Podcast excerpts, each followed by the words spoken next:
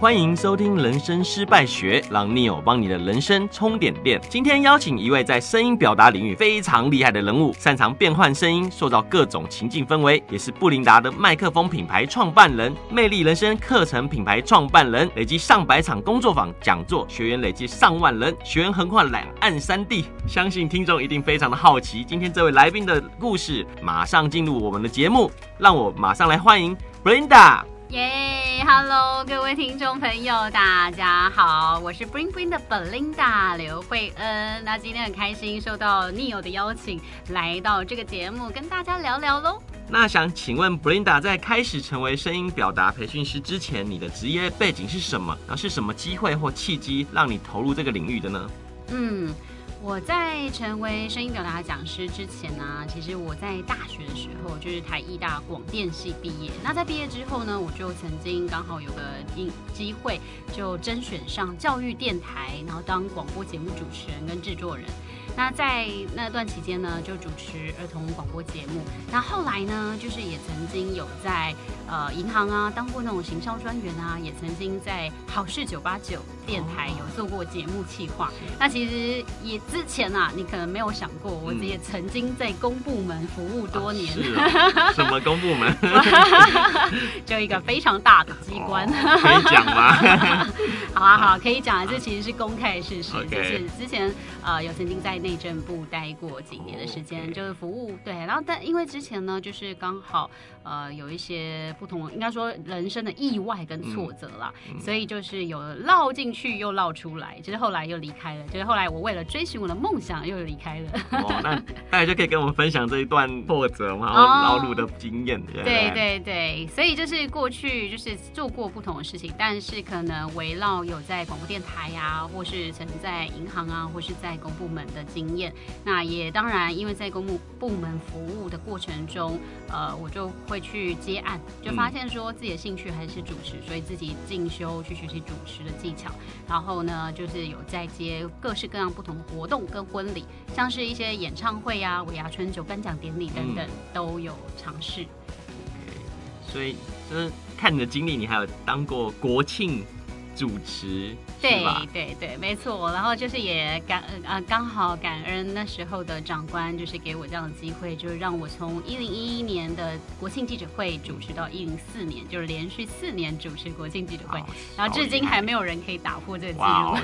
所以也是台湾之光，对不对？感 谢感谢，就感恩。好，相信大家对于声音表达可能还不是那么熟悉，那可以请你跟我们分享一下你的专业，或是可以展示这方面的技巧和例子给听众朋友。来了解一下吗？好哦，因为刚刚其实前一题还没有聊完，就是说什么样的机会让我投入这个领域？对，好，因为我在二零一四年的时候，那时候就诶，其实那时候还待在公部门啦。嗯，那那时候就想说，哎，我除了主持，因为我就已经有一边在接案做活动或婚礼主持人，那我就会想说，除了主持，我还可以做什么吗？因为主持，我想说，女生的年龄，除非你做到像张小燕、小燕姐，或者陶晶莹那样这么大咖这种艺人级的、艺人等级的，不然呢，可能呢有一些厂商活动，他们都会找年轻美眉啊，就是因为呃，就是比较吃香或优势一点。好，所以呢，我就想说，哎，除了主持，我还可以做什么？那时候就在思考这件事，是不是需要去呃，可能当个讲师啊，发挥我的声音专业啊？那我就发现说，其实我在运用声音这一块非常擅长，就很擅长运用声音去创造各式的情境氛围。所以当当年我在参加，就是当年暑假的时候，我就参加一个美国超人营。当时我去当小队服啦，所以辅导一些青少年朋友来定目标，然后学习表达，学习其他的面向。那那时候我就跟着学员一起在这个目标板上写下一个目标，就是希望两年内可以成为专业的声音表达讲师。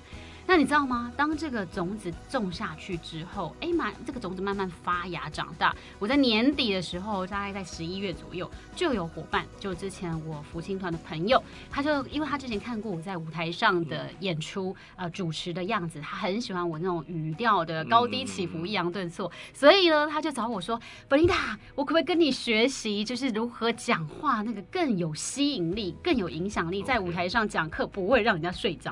因为他是一个。”个业务的主任就是保险业务主任。那他是常常要去讲课，那但是他讲课的时候，他他的同仁给他反映就是说，哦，那个 大家都很容易睡成一片，所以他就很想要改善这样的状况，所以特别来找我一对一学习。那我就是想说，好啊，那我就找他一对一，然后我们就去约在台北地下街，你知道吗？台北地下街不是很多地方就是呃呃，就是有一些贩卖东西的地方，那我们就在一个。路边就是地下街里面的路边，嗯、就随机找个地方坐下来。坐下来之后，我们就开始啊、呃，开始对，开始一对一就跟他教课教教学了。然后他就觉得说，哎、欸。还蛮有趣的，嗯、然后他就想说，好啊，那要不要多找几个同学？我就私下问了几个同学之后，哎，没想到就一班成型，五六个同学哦。哦然后当时还是借用我福清团团长的那个乌克丽丽教室就借他的空间来让我们这个学习。那没想到这样，呃，这这个第一班这个魅力人生的课程就这样成型了。所以，哎，大家反应还不错。嗯，那所以就开始，呃，我就是开始研究怎么样去教学，怎么样就是这个更更多花更多的心力去投入教育培训这一块。嗯、OK，哇哦，所以这就是你算是这个创业的起点嘛？对对对对对，嗯、也感谢当时那位伙伴，就是找我一对一学习。一四年开始嘛？对，一四年年底开始第一班。哦，那我是第几班？你好像是第四班同学，哦，第四班吗？那我也还蛮蛮早的嘛，是吧？对，很早期的同学。Okay, okay. 对，就是跟各位观众讲，其实 Belinda 是我的老师，声音表达训练的老师。那是也因为也像说创业，刚好有个机会要去做公众演说，然后我没有这种经验，会讲怕讲的很很拉差，所以我想，嗯，那应该想办法改善。然后刚好就也因为朋友的聚会场合认识 Belinda，所以就哎，他有在做这方面的。培训，那我就想说好，那我来去上个课好了，就是去学习或调整自己的说话方式，因为毕竟要公众演说，不能太太掉漆嘛，对不对？嗯，OK，所以就很高兴，那也是真的觉得 Belinda 的教学非常非常的专业，非常非常的有用。对，嗯、如果对方大家有兴趣，都可以之后再 follow 他。Okay 欢迎追踪粉丝专业布琳达的麦克风。好，刚刚有提到，就是你声音表达的这个专业，可以展示这方面的技巧或例子给听众一下。嗯，好啊，好啊，就是像其实我们在很多不同的情境。像假了，假设这个服务业的朋友，嗯，哎，服务业的朋友，我们通常你进到呃 Seven 啊，或是一些便利超商好了，通常听到第一句话是什么呢？欢迎光临啊！耶，yeah, 那但是你会观察到很多的服务的呃服务的人员，他们的欢迎光临，有些人可能欢迎光临，嗯，欢迎光临，就是比较自式或者没有感情，对不对？所以这时候我们就会建议说，这个服务业的朋友怎么样去调整自己的语调，就可以多加一点点鼻腔的共鸣，微微的鼻腔共鸣加进去。就会增加亲切感，那我就示范给大家听听看。好，您好，欢迎光临，欢迎光临。好像有感觉比较亲切，好，那还有呢，就是像，因为其实我们常常因应不同的情境，就可以变换不同的共鸣腔。这五大共鸣腔呢，其实就是我在课程中都会教导学员来如何运用不同共鸣腔来发出不同的氛围，制造出不同的效果。那像刚刚是一个鼻腔的示范，那接下来呢，我们还可以用喉腔。喉腔呢，就是像一些比较感性氛围的时候啊，例如说，我们可能常常要办一个感恩餐会，或是感。感恩茶会，那这时候主持人或是那个发言致辞的朋友，其实在讲一些温馨的故事的时候，我们就可以用多一点点的喉腔共鸣。怎么做呢？来让我示范一下给大家听。好，接下来就让我们来欢迎。这个在我们这一行已经服务非常多年的老伙伴，我们掌声欢迎他带来一首精彩的歌曲。哦、啊，有没有发现我的声音马上就不一样了？对，刚刚呢就是用到喉腔共鸣，会比较感性，你会觉得说，哎、嗯。他可能就会带来一首比较感性的歌，然后呢，带动这个现场气氛就完全不一样。所以像婚礼主持人也其实常常会用到，因为婚礼主持里面呢就很多不同的共鸣腔的转换，像鼻腔创造亲切感，而喉腔共鸣可以更多的温馨感人的故事，像爸爸。牵着宝贝女儿的手，慢慢的走进了这个婚礼幸福的殿堂。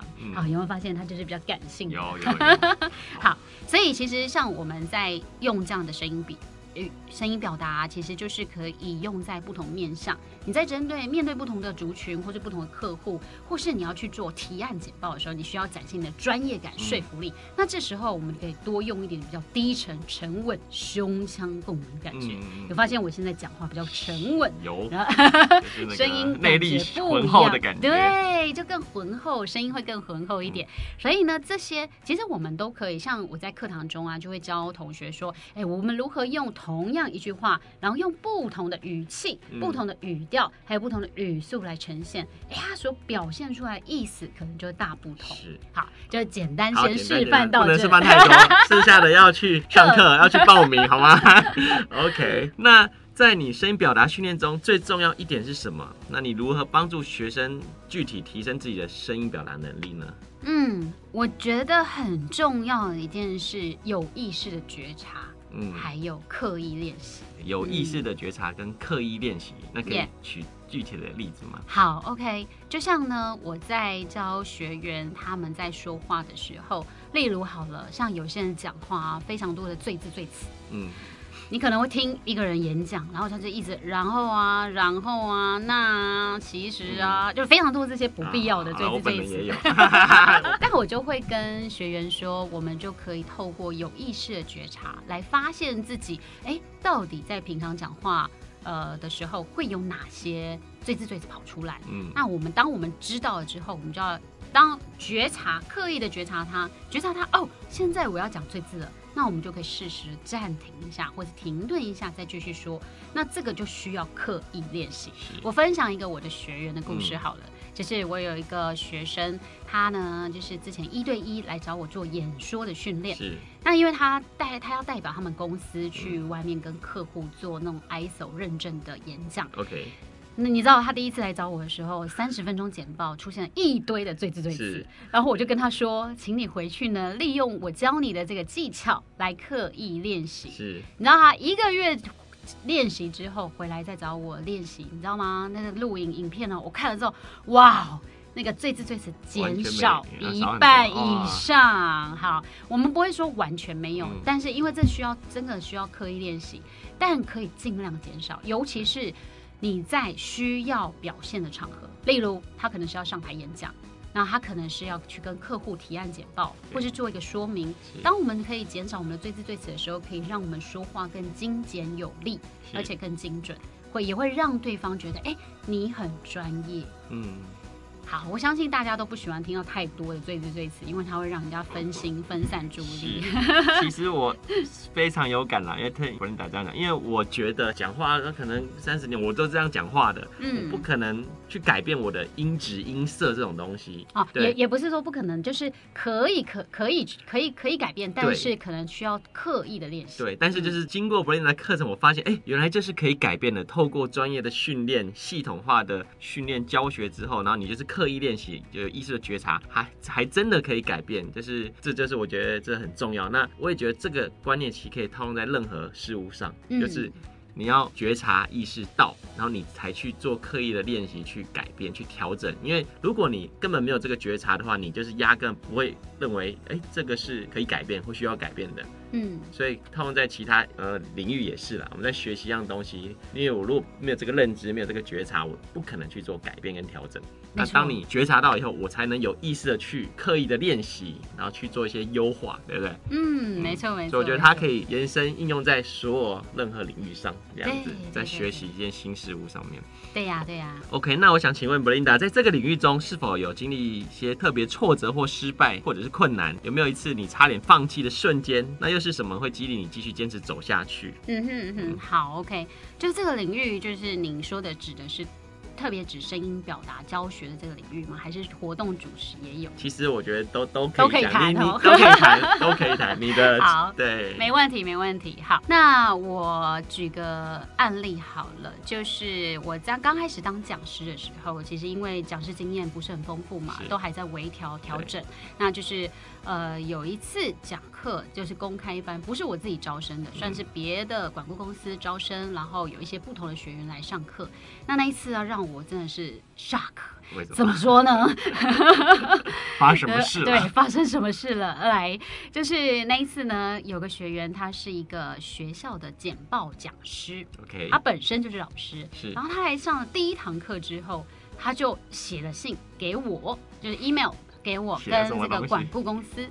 然后他就写说，哦，就是老师您教的课，这个呃大部分都很有趣，但是呢，您的简报啊，哪里哪里字体不一啊，啊哪里哪里需要调整啊。好，我我就说啊，国文老师是吗？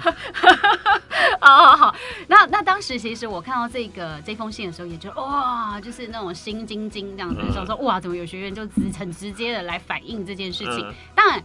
其实后来我很感谢这个学生，为什么呢？因为我他让我知道，哦，我哪里还可以调整，哪里还可以进步，哪里还可以再去做加强。所以也因为。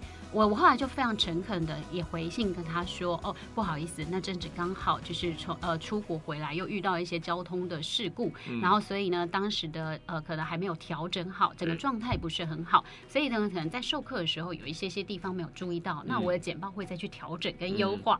那这个学生收到我的回信之后就说啊，谢谢老师这么谦虚，嗯、还跟他说抱歉，然后他也觉得他自己发言有失妥当，这样、嗯、好，就是彼此都互相这个讲一下。啊，那后来呢？呃，我就是因为这个学生的提议，就是他的建议，回跟看见，我就开始去上。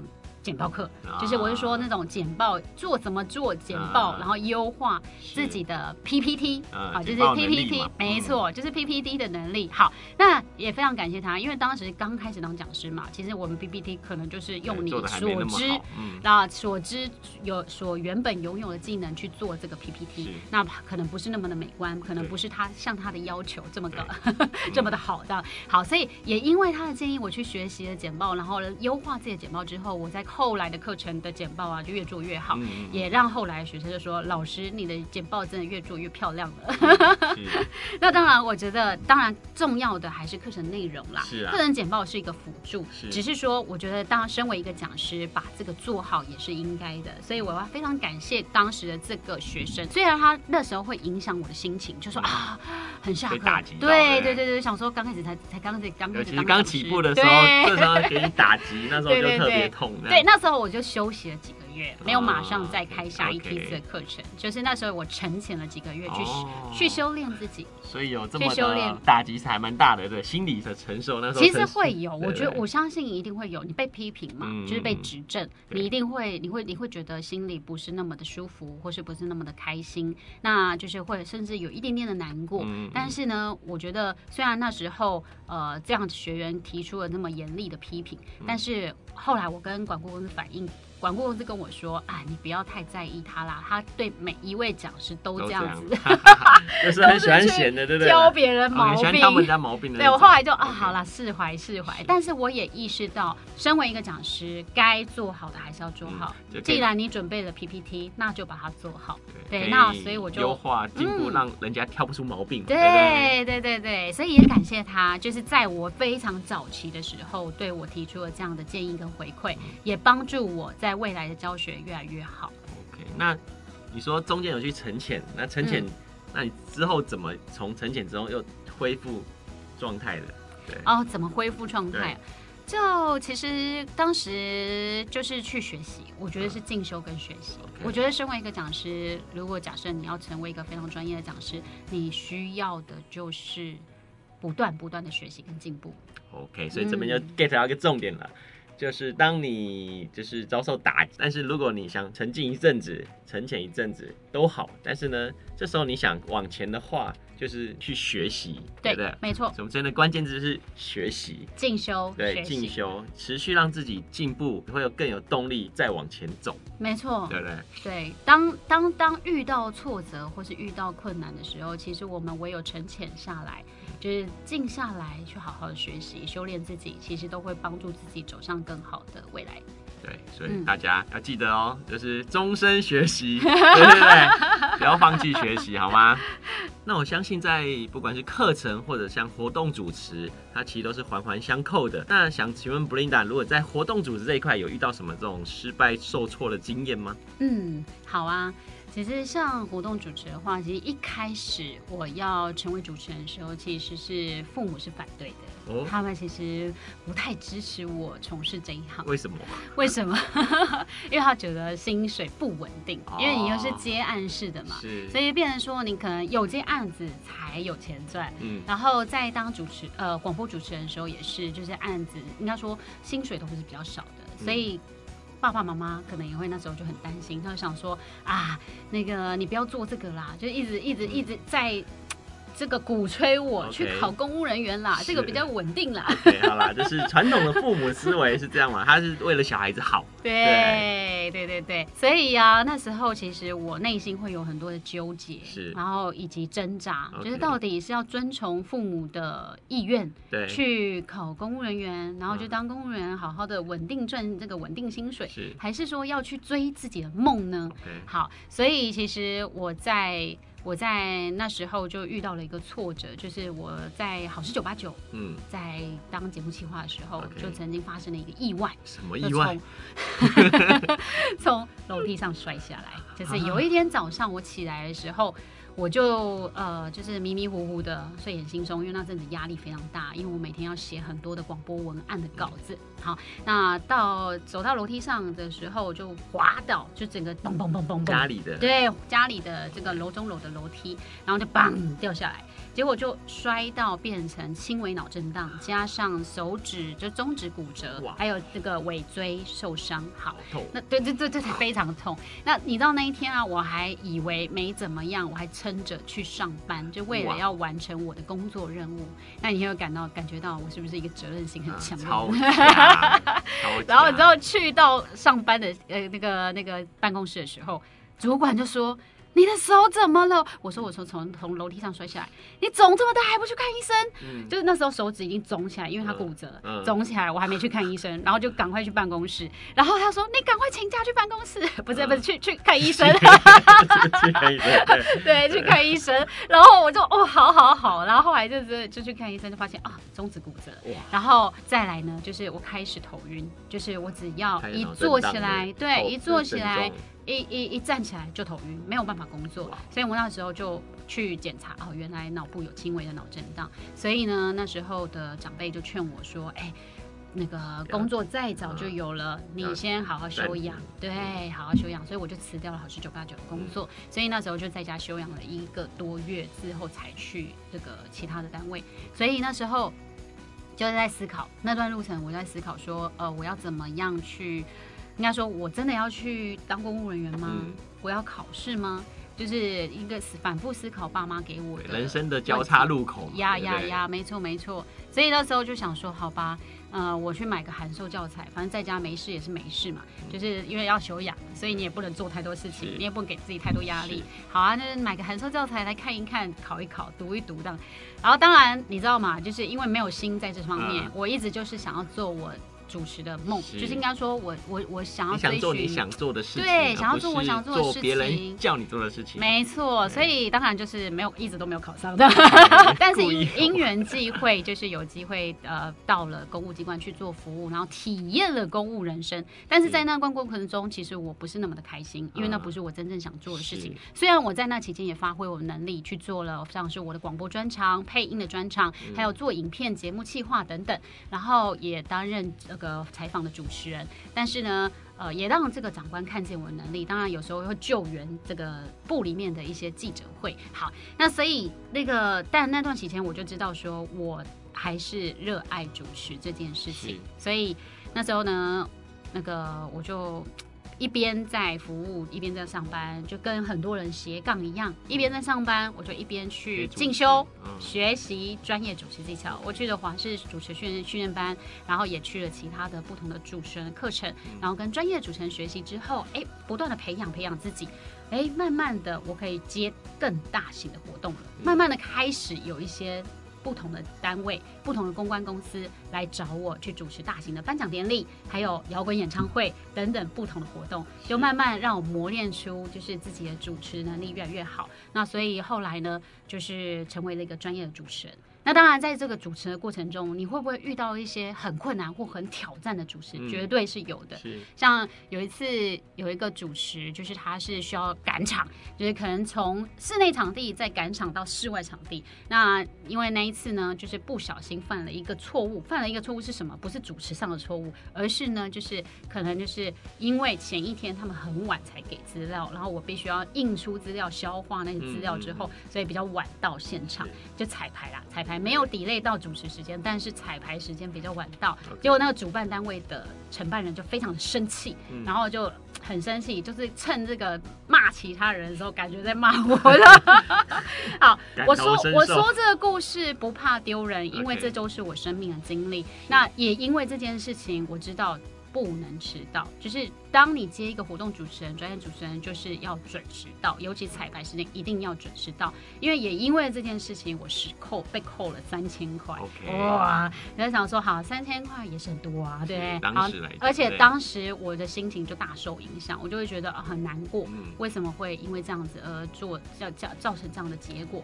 那当然，主持是很顺利的，就是活动主持没有问题，但是可能就是因为呃，你迟到这件事情会影响到他们进度，所以我就告诫自己。之后的主持都要提早到，就是尽量的提早到。然后呢，我都会在呃早上，也许是下午的活动主持，我是早上就会到，然后去现场梳化，就是请那个造型师来帮我梳化等等的。好，所以就会更有让自己更有余裕去面对主持的任何的挑战跟困难。那当然也因为这样，就是不断不断的经验累积，就是不断呃，不管是遇到一些状况啊，或是临场应变啊，其实我都在一次一次的磨练中，让自己。经验越来越丰富，也让自己更游刃有余。